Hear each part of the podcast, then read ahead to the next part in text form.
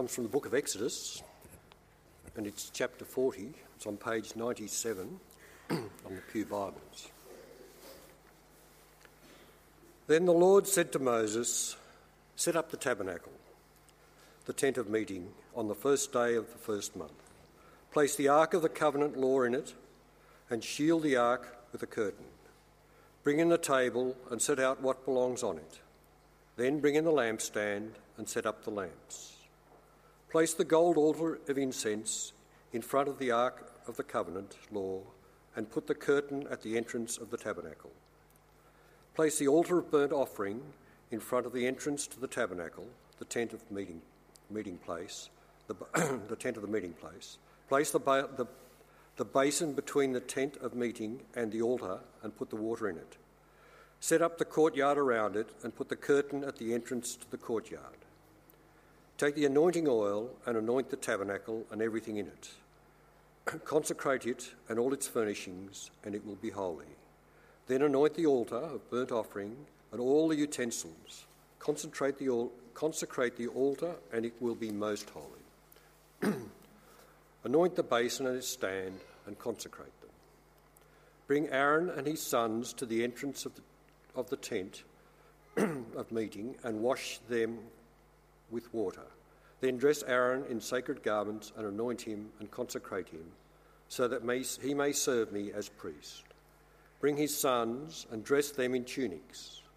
Anoint them just as you anointed the Father, so they may serve me as priests.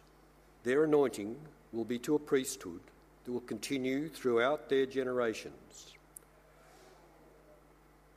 Moses did everything just as the Lord commanded him.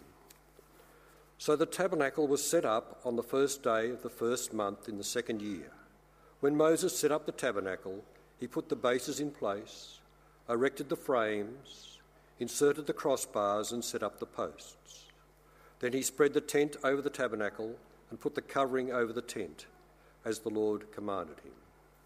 He took the tablets of the covenant law and placed them in the ark, attached the poles to the ark, and put the atonement cover over it. Then he brought the ark into the tabernacle and hung the shielding curtain and, shield, and shielded the ark of the covenant law, as the Lord commanded him. Moses placed the table in the tent of the meeting place of the meeting on the north side of the tabernacle, outside the curtain, and he set the bread on, the t- on it before the Lord, as the Lord commanded him. He placed the lampstand in the tent of the meeting opposite the table on the south side of the tabernacle and set up the lamps before the Lord, as the Lord commanded him. Moses placed the gold altar in the tent of meeting in front of the curtain and burned fragrance incense on it, as the Lord commanded him. Then he put up the curtain at the entrance to the tabernacle.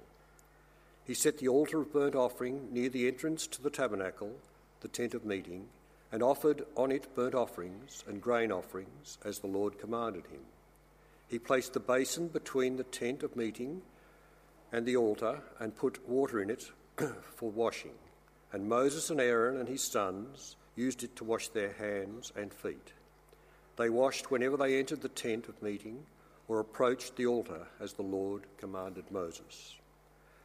Then Moses set up the courtyard around the tabernacle and altar and put up the curtain at the entrance to the courtyard, and so Moses finished the work. Then the cloud covered the tent of meeting, and the glory of the Lord filled the tabernacle. Moses could not enter the tent of meeting because the cloud had settled on it, and the glory of the Lord filled the tabernacle. In all the travels of the Israelites, whenever the cloud lifted from above the tabernacle, they would set out.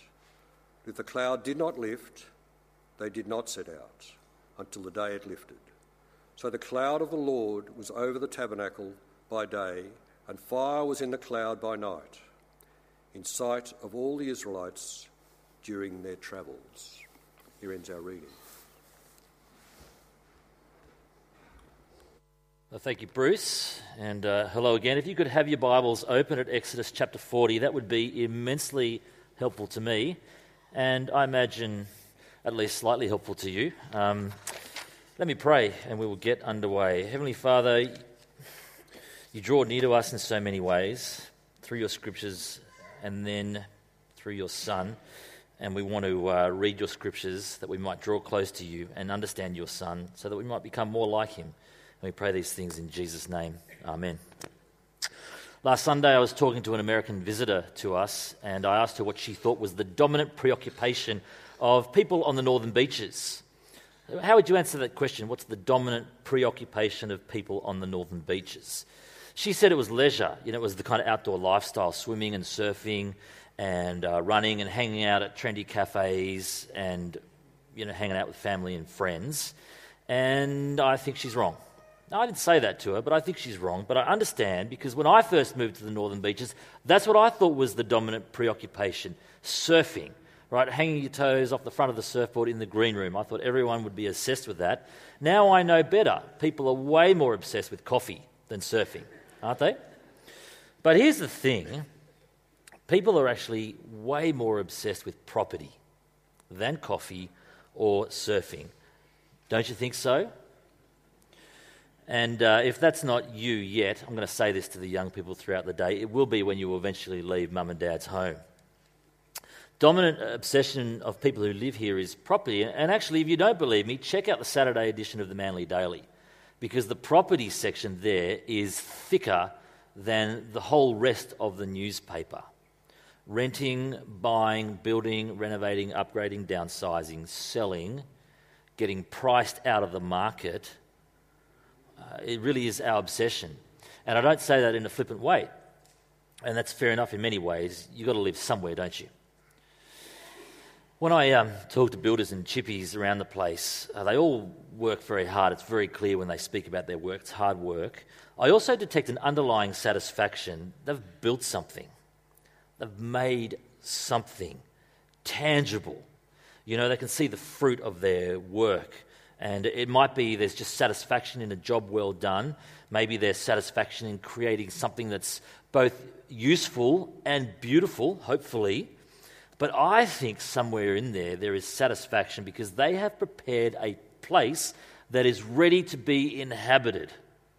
They've taken what was previously unfit for living or less fit for living and they've prepared it to be occupied, to have people present within it.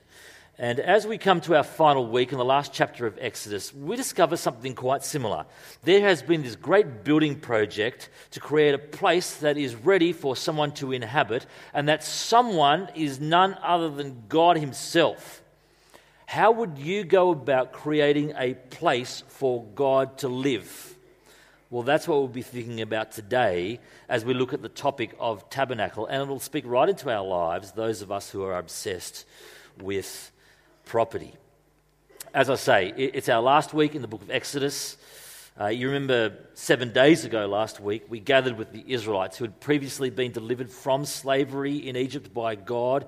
We traveled with them as they exited out of that slavery through the Red Sea, through the thirsty desert to Mount Sinai, the mountain of God.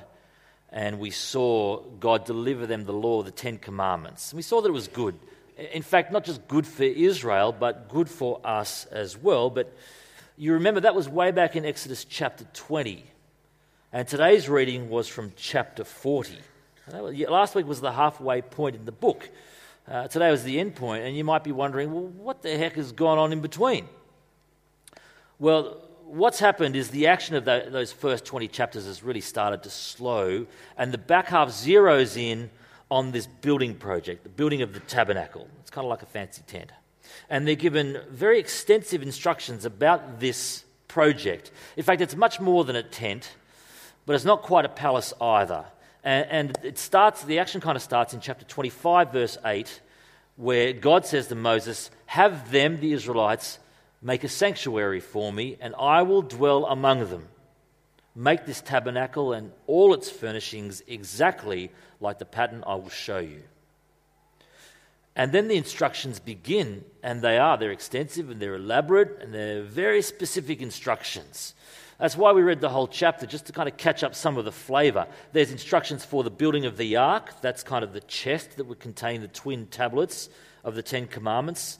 There's instructions for building a table, uh, a, lampstand, and oil for the lampstand, and then an altar for offerings, and then the courtyard around the tabernacle, and then priests who would serve in the tabernacle, and the clothes they would wear, and the basin they would use, as well as instructions for this tabernacle, this tent itself. I mean, you've got to think kind of like Lego booklet level of detail, not um, you know, a couple of dodgy pictures and two lines of instructions in a foreign language, which is what you get when you order flat pack furniture online. Okay, much more like Lego. Actually, what you want to think is Noah's Ark, where very detailed directions were given by God and were carried out with obedient precision. See, very detailed indeed.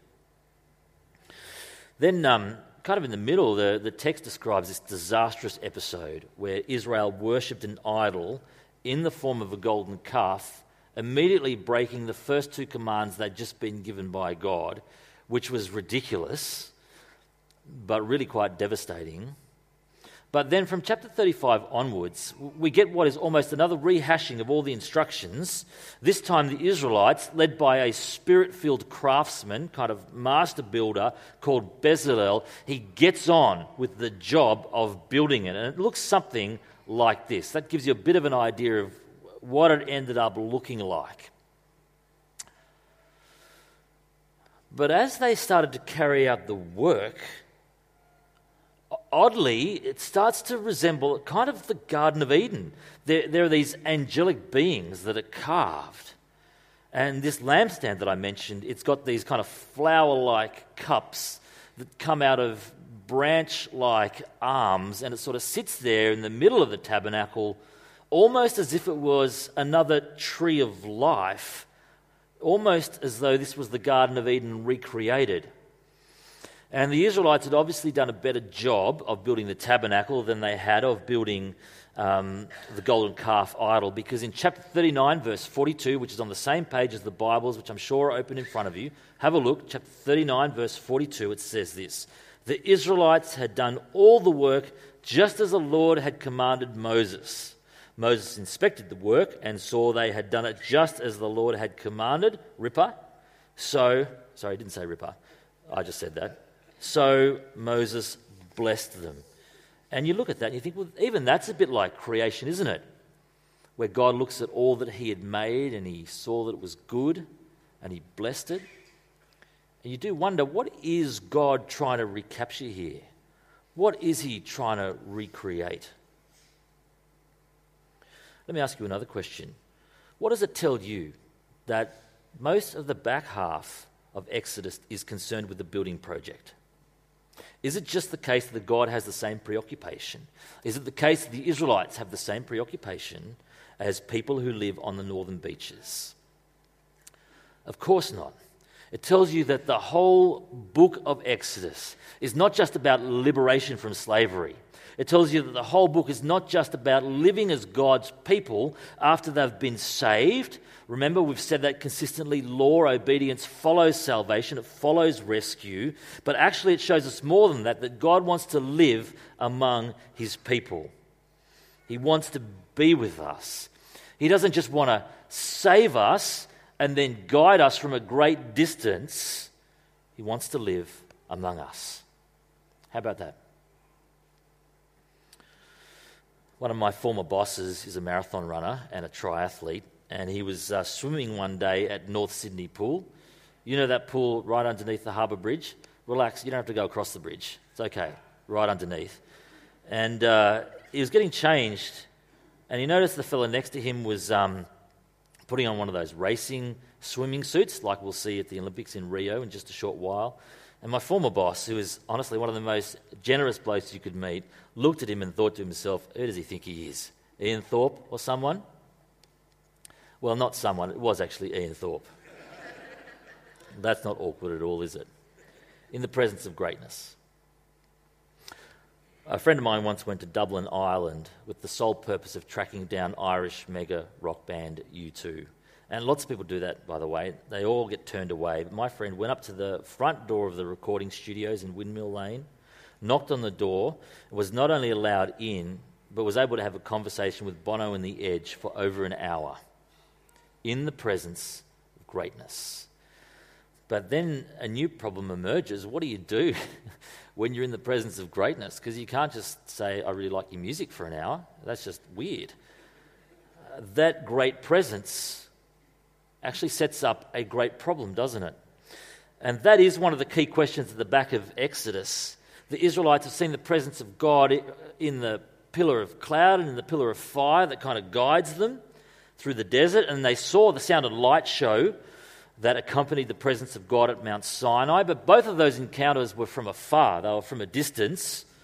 Moses obviously has closer encounters with God than the rest of the people. I mean, God spoke with him out of the burning bush in chapter 3 and then throughout the book. But in chapter 33, just after the golden calf episode, just after Moses had pleaded with God to spare the people, almost in a kind of a, a, a cheeky way, he says to God, I want to see you. I want to see you. This is what God says to Moses, whom he loved. My presence, Moses, will go with you, it will. And I will cause all my goodness to pass in front of you, and I will proclaim my name, the Lord, in your presence. But you cannot see my face, for no one may see me and live. And though when Moses spoke with God, his Moses' face would glow, beam radiantly, he couldn't see God and live. God had to hide him in a little cleft in a rock to spare him as he passed. So the question is how can the holiness and the glory of God's presence sit alongside human beings? How, how can that work? That's the problem that's being posed. And in fact, it's the same question that we've been asking ever since the first humans were expelled from the Garden of Eden. How can God dwell in the presence of humanity?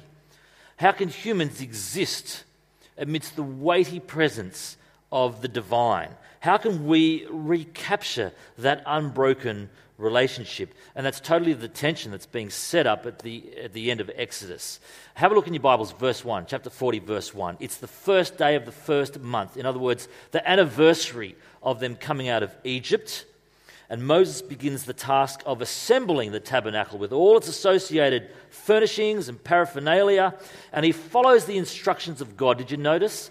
Over and over again, it said, just as the Lord commanded. First, he erects the tabernacle. And does God come down and fill it with his presence? No. Then he sets up all the furniture inside the tabernacle, inside that tent. Does God come down now? No. Then he set up all the furniture that, that went on the outside. Does God come down? No. And when Moses sets up the fence around the courtyard, it tells us in verse 33 Moses finished the work. And everyone is just waiting for that one single thing that Moses cannot do for God to come down and dwell with his people in this tabernacle, this new tent of meeting, this reimagined Eden as he said he would. Now, folks, can you feel that tension? Everything has been built just as God commanded. Moses set up everything just as God commanded so that the people could be in the presence of the living God. It's every bit as climactic as the rescue through the Red Sea. Every bit as climactic as when God gave the Israelites the Ten Commandments from atop Mount Sinai. God was about to come down to them. Now, read with me verses 34 and 35. The cloud covered the tent of meeting, and the glory of the Lord filled the tabernacle, and Moses could not enter because the cloud had settled on it, and the glory of the Lord filled the tabernacle. You see, they're all ready for it. And then when God comes down, not even Moses could go in. Not even the one who spoke with God as a man speaks with his friend. Not the one who was, the, who was given the law of God on stone tablets, not the one who saw the presence of God pass before him as he hid in the cleft of a rock, not even Moses, the great mediator who both represented God to the people and who pleaded on the people's behalf to God. The whole point of the tabernacle or the tent of meeting was to give people access to the presence of God, but when the presence of God came down, they could not go in. Not even Moses. It's an unusual climax. Scratch it. It's a devastating climax. And what it reveals to us is that the glory of the Lord is more glorious. The weightiness of his divine being is far weightier than we dare to imagine. It's an unusual and devastating climax, which is only partly mitigated by the final words of Exodus, in which that cloud of God's presence was always with the people, guiding them, guarding them on all their travel. God would be with them as they moved along, but it doesn't resolve that great tension at the end of Exodus, which the back half is devoted to setting up. Can God dwell in the presence of his people? We thought it might happen, but indeed there's a problem. I Don't know how you feel about this, but it seems to me that some of the pleasure of suspense and tension is kind of a lost pleasure these days, at least when it comes to film and television. Uh, some of us, um, on the older end of things, by which, of course, I mean just older than me and above, um, you, you, remember those times when you, you have to wait a whole week in between watching an episode of your favourite show? And uh, when one season finished, you might have to wait like six months or even longer for the next season of this show to resume. Or with films, you'd have to wait uh, after seeing them in the cinema, you'd have to, in the city, because that's the only place where there were cinemas, you'd have to wait like years for it to be shown on TV on Sunday night at 8:30. Um, and, and, often it was years after it finished its run on the cinema. But now what we do is we binge watch our favourite TV shows, don't we? And we catch a whole season in two nights. I mean, we're totally destroying our eyes, but it sort of feels worth it at the time, doesn't it? And you don't have to wait for a number of years to watch your movie to be shown on telly anymore. In fact, you can't even rent it at the video store because that's gone. It's just another cafe now. Um, you have to download it or you get to stream it directly, sometimes pretty much straight after the movie has finished its run in the cinema, which is very convenient, but something is lost in just not having that kind of suspense to sit in, where you might wonder for like six months what your favourite characters are going to do with this question that was left open at the end of last season. And when it comes to Exodus, I just can't make up my mind whether the tension at the end of Exodus is sort of resolved like old school TV, it takes ages, or whether it's more like modern internet streaming, whether we sit in the suspense and just feel it or whether it's resolved quickly. So you make your mind up. But the book of Exodus does leave us hanging with that question Can God really live among his people? And the book of Leviticus, which follows right along, gets underway dealing with it almost straight away. Did you know the very first word in the book of Leviticus in the original language is and? It, it makes for very bad English, but it does show us that Leviticus just starts where Exodus left off. And if you were to read or even just flick through those opening pages of Leviticus, you see that it tackles the matter of sacrifices. How can a holy God dwell among sinful people? It might be possible if their sin is somehow dealt with, cleansed, purified, covered over, or atoned for. And in many ways, that's what Leviticus is about.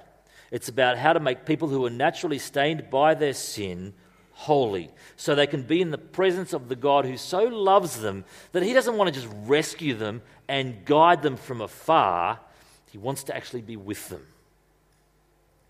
But you know, friends, it doesn't feel like a completely satisfying sort of resolution to that tension because as the people keep sinning, more and more sacrifices keep needing to be offered, and it really seems like a temporary fix rather than a permanent solution to this riddle. How can people be in the presence of the holy God? And even later, when the tabernacle, which is you know a kind of a portable tent, morphs into being a permanent, settled temple in the promised land under the reign of Solomon, it doesn't change this basic quandary. How can God dwell among his people, sinful as they continue to be? The sacrifices in Leviticus and later just don't seem like a permanent solution. Which is why we open our New Testaments to John chapter 1 with great interest. Uh, and we read in chapter 1, verse 14, these intriguing words The Word became flesh, made his dwelling among us. We have seen his glory, the glory of the one and only, who came from the Father, full of grace and truth. So the Word, that's talking about Jesus, who from the beginning is also God, became flesh and dwelled among us. Literally, that word dwelling there is tabernacled. Right? The antennas should be up. God became flesh, flesh in the person of Jesus, and he tabernacled with us, his people. And here somehow is a resolution to that tension, that devastating anticlimax at the end of Exodus. God came down into the tabernacle there, and the people couldn't go in.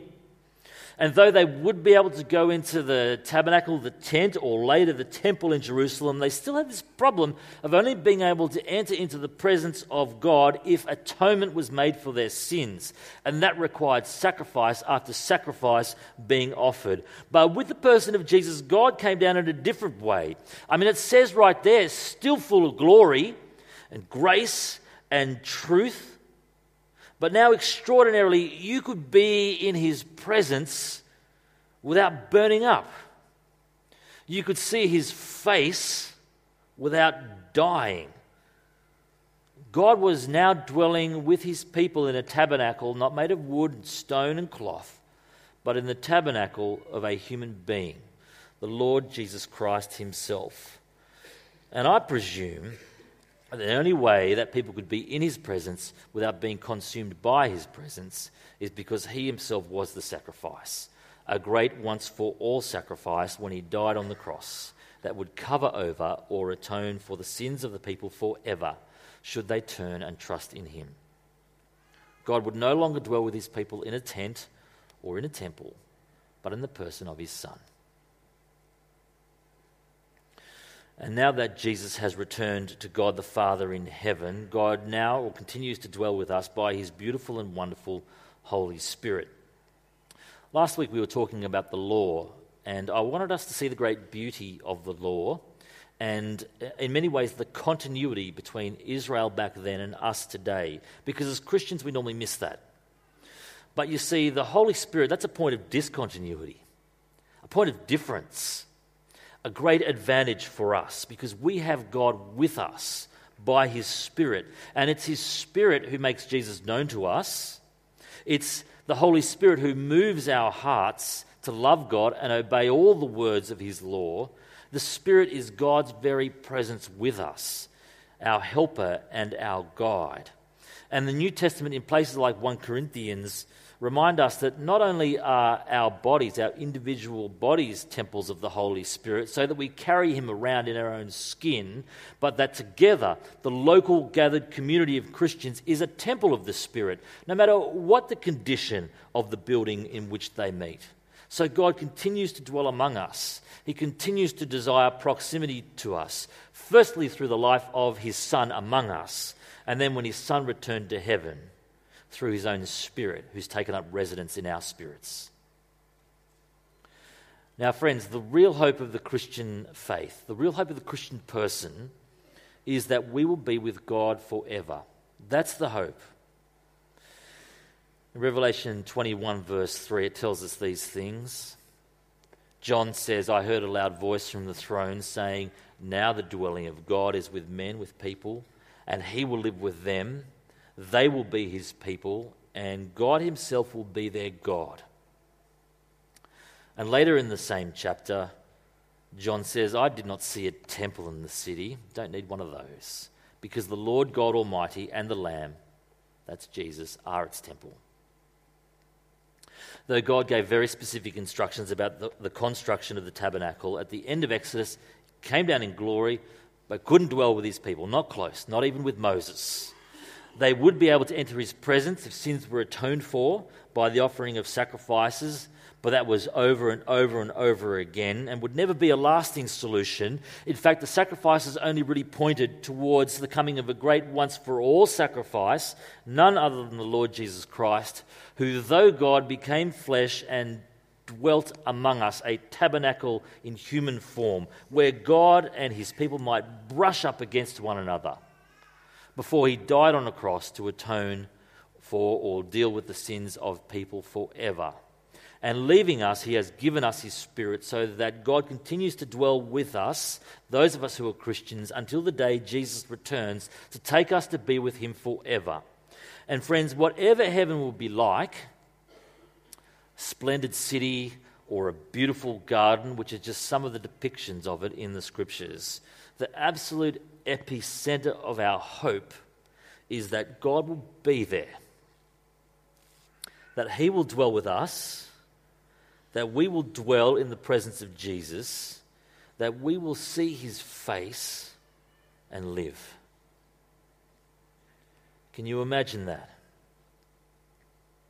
We often think heaven will be like an impossibly white Caribbean beach or some kind of sanctified Disneyland in the sky. Doesn't really matter what it's like if God is there and we're with Him, don't you reckon? Though it will have a physicality, that's for certain, and we won't be floating around in heaven like some strange disembodied spirits for all eternity. I don't reckon it matters if it resembles the slums of Calcutta or the ghettos of Detroit. If God is there, it will be full of delight. Now, I'm confident it won't resemble either of those things, but let me say, even if it were an impossibly white Caribbean beach and God were not there, it would be hell without Him. It would be. You know, God has always desired to be close to us to live among us, to dwell with us. At the end of Exodus, he leaves the mountain and he comes to dwell with the people. In other words, he doesn't remain remote from a messy world. And no longer would the people go up to God, for God came down to them. But what more could he do to come down and draw close to us than to send his own son, to give us his own spirit? and then to take us home to be with Him for all eternity. He's not holding back, He's not playing hard to get or hard to please. But I wonder if you are. And I know that sometimes I am. If you do not trust God, the message of this wonderful book of Exodus is that He is good to take you from where you are to perfection forever with Him we see in Exodus that God wants to dwell not just at the fringes of Israel's life, but at the very center of things. And we've seen that He's ready for the journey, that He's up for an exit, and that He's with His people for the long haul. And so today I want to say, is it a day to turn and trust in Him? Is there sin which is entangling you today that would just be great to confess and be free of so you can draw near to God. If complacency is mastering you, today is a day to see afresh all that He has done to be with you and to draw near. If bitterness or jealousy is consuming you, do you not see that if you have Him, you have everything? You lack nothing. Without Him, you have no good thing. We on the northern beaches are obsessed with buildings, property, but the whole point of buildings surely is the people who live in them. And friends, God wants to live among us, dwelling with us through the work of Jesus, in the power of the Spirit, and then in perfection evermore. And I would suggest in finishing that if He is not holding back, then perhaps you and I should draw near. Let's close by praying to Him. I'm going to give you a moment to do business with God if you need to. Maybe there's sin to confess, maybe there's complacency to repent of, maybe there's uh, bitterness or jealousy to move beyond. So, a few moments, and then I'll lead us in prayer.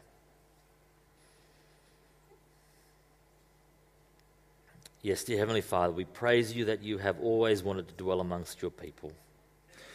We praise you even more for sending your Son into the world to tabernacle among us, and then, of course, to die as the great sacrifice so we can be in the presence of God and live. We thank you for your Spirit, who is no one less than God within us. And we entrust to you our great exit as you promise to take us to be with you in heaven in perfection forevermore. Forgive us for those times where we have held back in fear or complacency or jealousy. We recognize that you are not holding back. So help us to draw near, we pray, in Jesus' name and for his glory. Amen.